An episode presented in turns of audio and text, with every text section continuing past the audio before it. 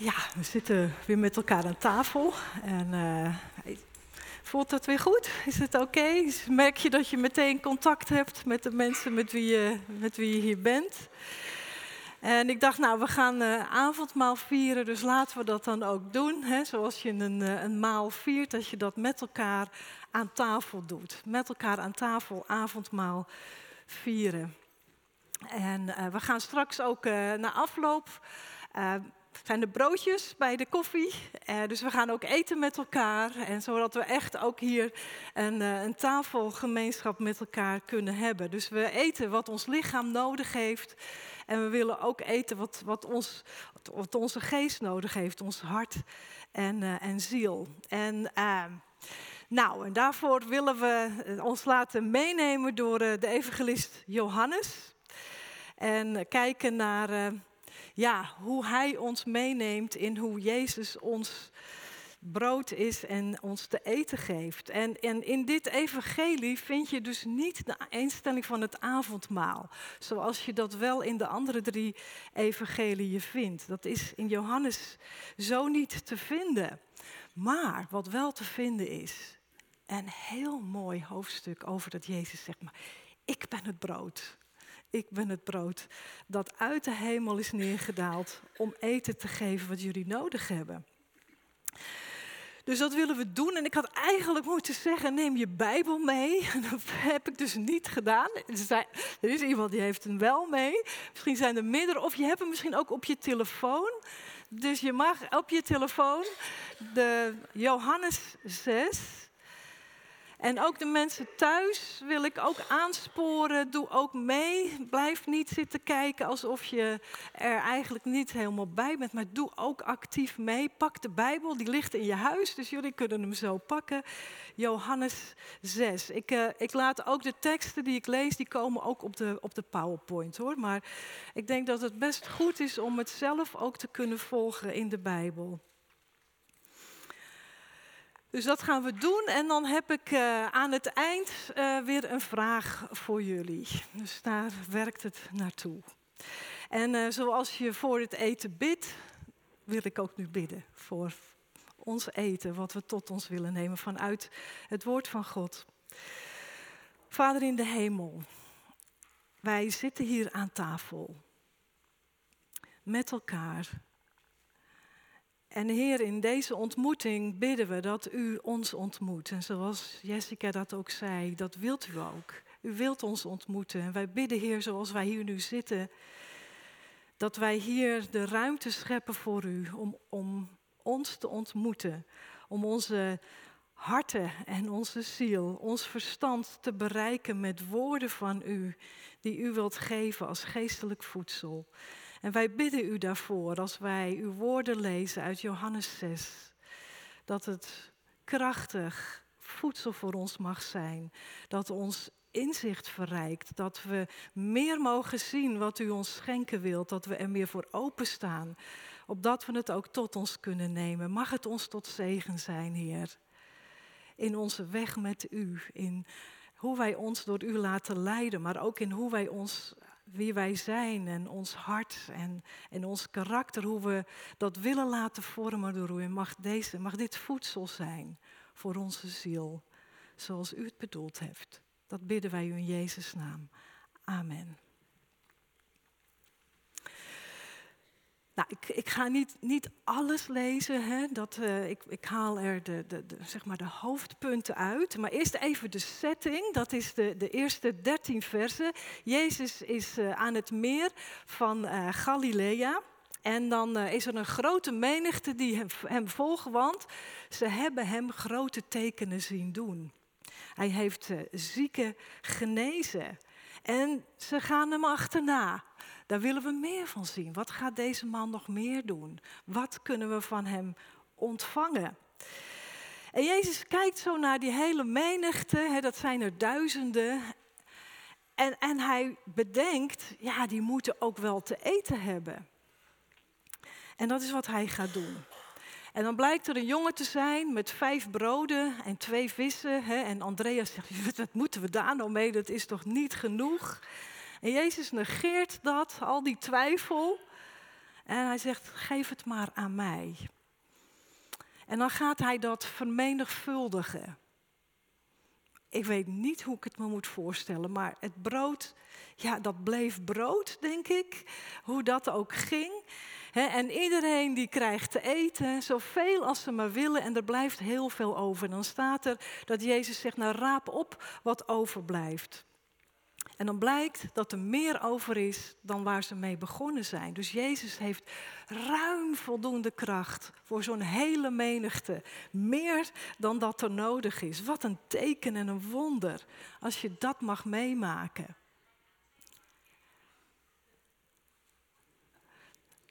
De Bijbel wordt voorgelezen, denk ik. En als je dan naar het slot gaat van dit hoofdstuk, hè, dan, dan, dan, dan is er een, er is een dialoog geweest tussen de mensen die daarbij waren en eh, tussen hen en Jezus over wie hij is. En dan aan het slot staat er, ze kunnen het niet verteren wat Jezus zegt over zichzelf.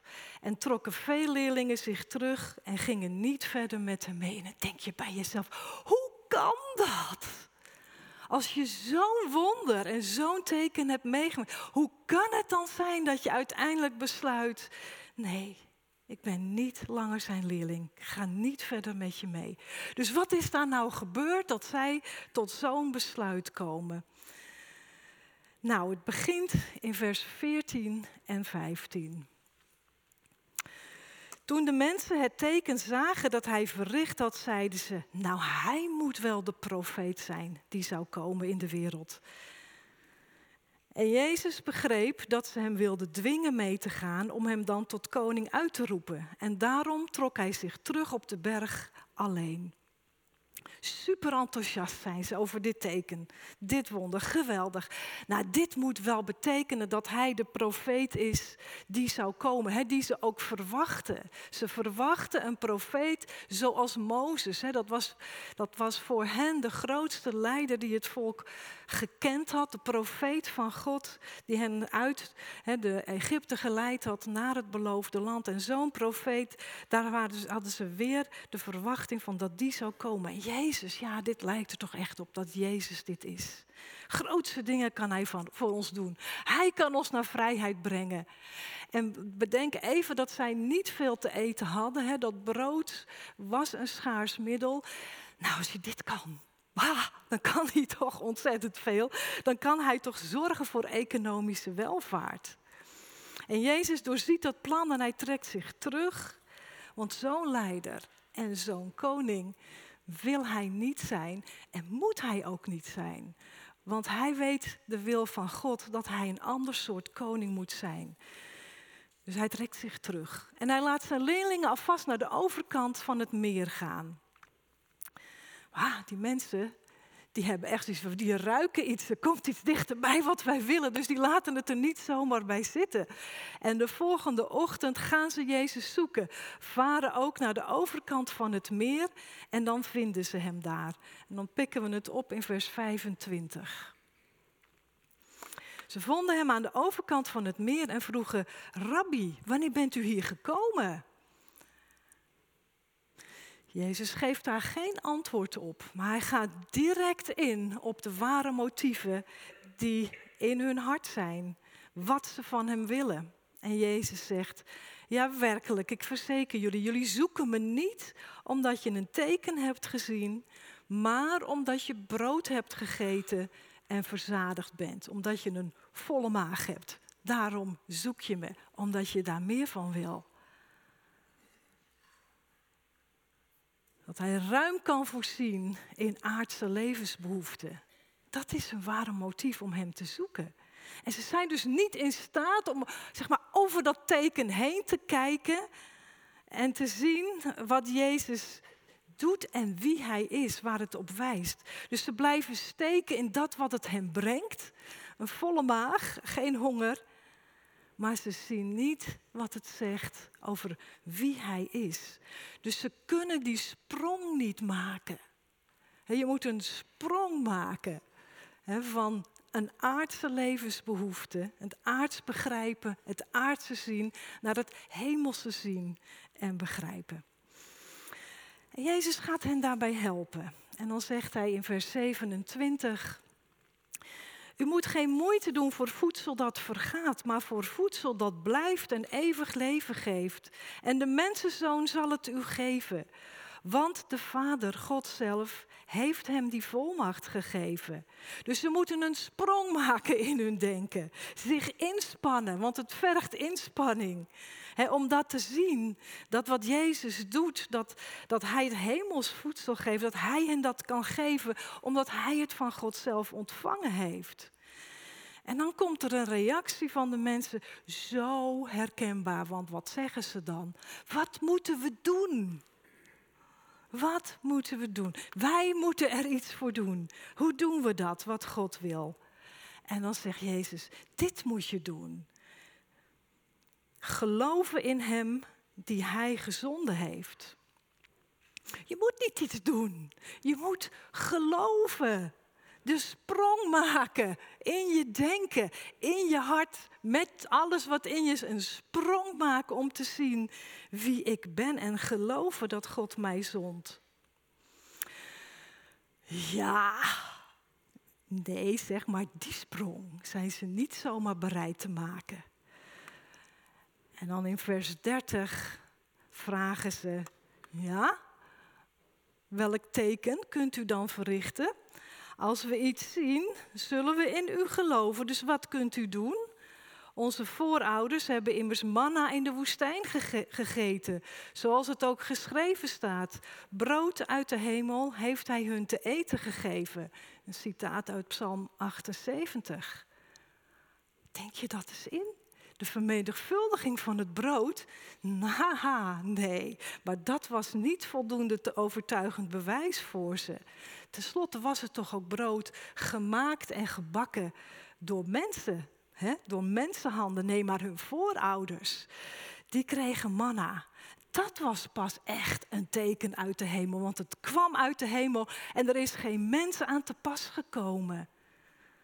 Een heel volk werd gevoed met manna. En dat veertig jaar lang, nee, dat was pas een overtuigend teken. Dus wat kunt u doen, Jezus?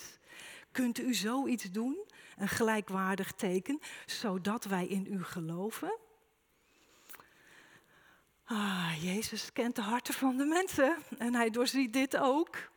En dan zegt hij, vers tweeëndertig, ja, nee, ik verzeker jullie, niet Mozes heeft u dat brood uit de hemel gegeven. Dus Jezus weet dat blijkbaar, dat ze niet hebben beseft dat het van God kwam, maar dat het in hun denken Mozes is geweest die dat deed. Dat deed Mozes niet, dat deed mijn vader. En hij geeft u het ware brood uit de hemel. Het brood van God is het brood dat neerdaalt uit de hemel en dat leven geeft aan de wereld. Nou, geef ons dan altijd dat brood. Hè? Dat kan je zo je voorstellen. En dat is eenzelfde reactie als de Samaritaanse vrouw bij de put, waar Jezus zegt, nee, ik kan je water geven waar je geen dorst meer van krijgt. Dan zegt hij ook, nou geef me dat dan maar. Ze steken vast in hun eigen denken. Menselijke aardse zien en begrijpen, het gaat hen nog steeds over dat zij krijgen wat zij nodig hebben voor hun aardse bestaan. En ze zien het, dat Jezus brood kan geven. Ze zien niet dat hij het brood zelf is. Ze kunnen die sprong niet maken. Jezus geeft niet zo snel op. En hij gaat verder, vers vijfendertig. Dan zegt hij, open, eerlijk, ik ben het brood dat leven geeft. Als jullie het dan niet zien, dan zal ik het zelf ook zeggen. Ik ben het brood dat leven geeft. En wie bij mij komt, zal geen honger meer hebben. En wie in mij gelooft, zal nooit meer dorst hebben. Hij is het brood uit de hemel neergedaald, door God gezonden. Hij is het manna in eigen persoon. En hij is veel meer dan manna. Hij geeft leven, brood dat verzadigt en blijft verzadigen. Brood waarvan je altijd in leven blijft, ook al ben je lichamelijk gestorven. En dat Jezus het hemelse levensbrood is, dat vraagt een reactie van mensen. Daar moet je op reageren als mens. Het dwingt je tot een respons. En de respons zou moeten zijn tot hem komen en geloven wie hij is. helpt dit dat ze die sprong dan kunnen maken om te zien wie hij is? Nee, het werkt het tegengestelde uit. Ze beginnen te protesteren, want ze geloven het niet dat Jezus uit de hemel is gekomen. En zeggen, ja zeg, kom nou, dit is toch Jezus, de zoon van Jozef. En we weten toch wie zijn vader en zijn moeder zijn. Hoe kan hij dan zeggen dat hij uit de hemel is neergedaald? Oh, zo moeilijk voor ze. En ik begrijp het. Ik kan het echt wel begrijpen. Hoe, hoe moet je dit nou zien, hè? Ze zien iemand voor zich en ze spreken met iemand die is zoals zij, een mens. En ze weten ook wie zijn ouders zijn, bij wie hij geboren is. Ze weten waar je vandaan komt. Hoe kan je nou tegen ons zeggen dat je uit de hemel komt? Dat kunnen wij toch zo niet geloven? Dat is toch onmogelijk? Dus voor hen was zijn aardse herkomst, oorsprong, onverenigbaar met zijn hemelse. Die sprong kunnen ze niet maken. Te groot. En ik vraag mij soms wel eens af, hebben wij het misschien, in, hebben wij het misschien andersom, hè? In een andere volgorde? Is het misschien zo dat wij wel die goddelijke oorsprong zien van Jezus, hè? Dat hij Heer is, dat hij bij God is, daar is hij ook op dit moment. En wij zien hem niet, hè, zoals zij hem wel zagen. Is het voor ons dus andersom dat wij dat wel zien, hè, dat hij een goddelijke oorsprong heeft. Dat is dat waar hij vandaan komt, waar hij thuis is. Maar betekent dat dat voor ons dat hij dan, zeg maar als mens, omdat hij dat ook was, ja, dat dat, dat voor ons dan weer te ver weg is? Dat vraag ik dus af. Is dat voor ons dan te ver weg? Om hem ook te zien als mens. Waardoor hij dus wel heel dichtbij komt. Hè? En als, wij, als dat moeilijk voor ons is, ja dan, ja, dan blijft hij toch wat ver weg. Dan denk je, ja, oké, okay, maar tja, wie bent u nou eigenlijk? En dus hoe je het ook ziet, van voor hen en voor ons, voor beide kanten, is het een enorme sprong die je moet maken. God die mens wordt. Hoe moet je dat nou bevatten? Jezus reageert erop en die zegt, nou dat kan ook eigenlijk niet. Als mens kun je die sprong ook niet maken. En dan zegt hij in vierenveertig, niemand kan bij mij komen tenzij de Vader die mij gezonden heeft hem bij mij brengt. En ik zal hem op de laatste dag laten opstaan. Dus Jezus legt hier uit, het is de Vader die mensen het tot Jezus brengt, tot hem brengt. En je kan alleen maar naar Jezus gaan, in hem geloven, als de Vader daarvoor het initiatief heeft genomen. En de Vader die gaat, zeg maar, trekken aan ons. Hij gaat trekken aan ons. Kom, kom, kom. Maar hij doet het in liefde. En hij doet het heel geduldig. En hij doet het heel zachtmoedig. Hij gaat nooit pushen. Dus de Vader zendt de Zoon. En vervolgens moet hij ook alles in het werk stellen om ons te bewegen naar de Zoon toe te gaan.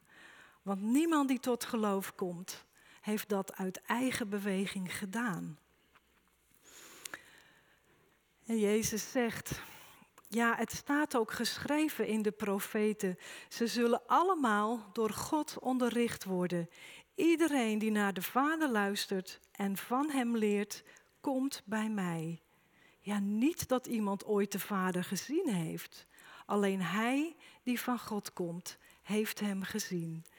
En het citaat waar Jezus naar verwijst, dat komt uit Jesaja vierenvijftig, vers dertien. En daar staat, al je kinderen zullen leerlingen zijn van de Heer. Rust en vrede zal hun ten deel vallen. De Joden hadden de schrift, hè? De boeken van het Oude Testament, die hadden zij. De woorden van de Heer waren aan hen gegeven.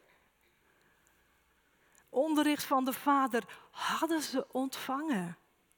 En het had hen voor moeten bereiden om Jezus te herkennen als hij komt, de beloofde Messias, om hen dan te herkennen en te zien, ja, dit is degene door God gezonden.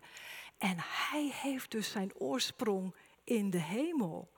Dus als je naar de woorden van de Vader luistert en ervan wilt leren, dan, dan brengt dat je bij Jezus.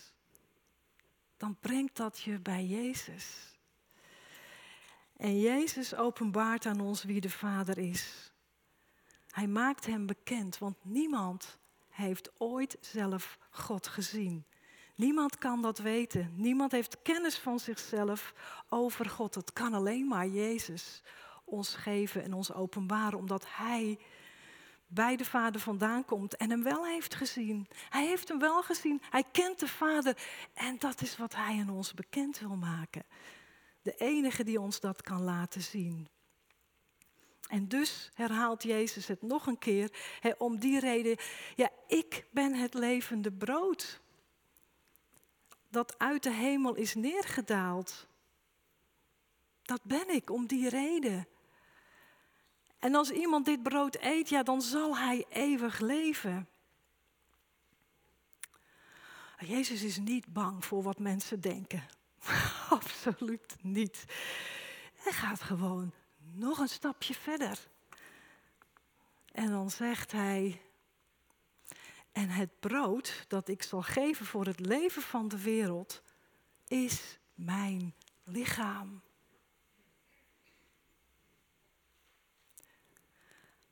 Ah, nu, nu, nu begonnen ze echt heftig met elkaar te discussiëren. Hoe kan die man ons zijn lichaam te eten geven? En je ziet het voor je, hè? Ze raken steeds verder, verder, verder en vast in hun aardse denken en hun begrip. Hoe kan dit? De sprong die Jezus vraagt te maken is echt nu veel te groot. Maar Jezus negeert dat, al die menselijke twijfel, en gaat gewoon verder. En zegt dan, ik verzeker jullie, als u het lichaam van de mensenzoon niet eet en zijn bloed niet drinkt, hebt u geen leven in u. En wie mijn lichaam eet en mijn bloed drinkt, heeft eeuwig leven en hem zal ik op de laatste dag laten opstaan. Mijn lichaam is het ware voedsel en mijn bloed is de ware drank. Wie mijn lichaam eet en mijn bloed drinkt, blijft in mij en ik blijf in hem. De levende Vader heeft mij gezonden en ik leef door de Vader. Zo zal wie mij eet, leven door mij. Dit, dit is het brood dat uit de hemel is neergedaald.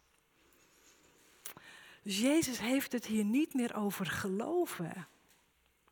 Geloven dat hij het brood is dat vanuit de hemel is neergedaald. Hij gaat een stapje verder en zegt, nee, mijn lichaam is het brood dat je moet eten en mijn bloed moet je drinken om eeuwig leven te ontvangen. Oh, dan denk ik, oh, ik snap het zo goed dat ik denk, ben je nou toch helemaal? Ben je nou toch helemaal? Absurd. Wij zijn toch geen kannibalen? En bloed drinken uit den boze voor de Joden. Hij is gek geworden. Waren ze eerst zo onder de indruk van zijn teken, hè, nu dat Jezus dit allemaal gezegd heeft, kunnen ze het niet meer volgen. Ze nemen afstand en verlaten hem. Jezus heeft geprobeerd hè, om, om ze te helpen, die sprong te maken, om weg te komen van je menselijke aardse zien en begrijpen. En te zeggen, nee, maak die sprong, maak die stap. En zie nou het hemels en goddelijk begrijpen. Ga dat nou eens hemels zien, vanuit dat perspectief. En niet alleen maar vanuit wat je zelf denkt te begrijpen. Ze konden het niet. Ze konden die stap Nou, het is geen stap, het is echt een sprong die je moet maken. Een sprong die je moet maken. Ze konden hem niet maken. Ja, en wat doen wij? Kunnen wij het wel? Dat is dan de vraag aan ons. Kunnen wij die sprong dan wel maken? In deze woorden, mijn lichaam eten en mijn bloed drinken... Ja, daar herkennen wij wel natuurlijk de woorden van het avondmaal in. Hè? Neem, eet, dit is mijn lichaam. Maar zoals Jezus het hier zegt, klinkt het toch echt wel heel anders. Veel concreter, veel dichterbij. Niet meer zo beeldend, maar heel concreet. Mijn lichaam eten en mijn bloed drinken. Dus geloven is zijn lichaam eten en zijn bloed drinken. Jezus opeten. Jezus opeten. En als je dat doet, blijf je in Jezus en Hij in ons. Dan ontstaat er een hele hechte verbondenheid, verbinding. Omdat het, ja, als iets opheet, zit het in je, wordt het deel van jezelf. En door Jezus zijn we verbonden met God, bron van het leven. En zo ontvangen wij het leven, het eeuwige leven. Ja, dat eten, dat is niet een eenmalig gebeuren als je tot geloof komt. Hè, want dan zou Jezus gezegd hebben, als je hebt gegeten en hebt gedronken. Maar hij zegt, eet en drink en blijf dat doen. Dus het is een voortdurende actie die gevraagd wordt. Blijven eten en blijven drinken. Voortdurend Jezus opeten als het hemelse levensbrood. Nou, ik denk dat jullie me aanvoelen komen. Dat is de vraag... Jezus als hemels levensbrood opeten. Hoe begrijp je dat? Het is niet zo eenvoudig, het vergt inspanning, maar dat zegt Jezus ook. Hè, je moet hier ook inspanning voor doen. Dus misschien helpt het als je erover nadenkt, oké, okay, als Jezus het brood is voor mij, hoe, wat is dat dan? Hoe is hij nou brood voor mij? Hoe zie ik dat dan? En dan moet je brood nemen als een hele belangrijke levensbehoefte, bron van energie, wat het in die tijd ook was, noodzakelijk voedsel. Zonder dat kon je toen niet in leven blijven. Dus hoe ontvangen wij dan van hem brood? En vooral ook, hoe gaan we dat dan opeten? Hoe doe je dat dan? Hoe eet je hem nou op? En hoe drink je dan zijn bloed? Dus dat is de vraag aan jullie. Om ook even met elkaar, hè, met elkaar weet je meer dan alleen. Dat je er met elkaar ook even over in gesprek bent. En dat vraag ik ook de mensen thuis. Denk zelf ook met elkaar na in gesprek over hoe doe je dat nou? Jezus als hemelsbrood opeten. Dus ik zou zeggen...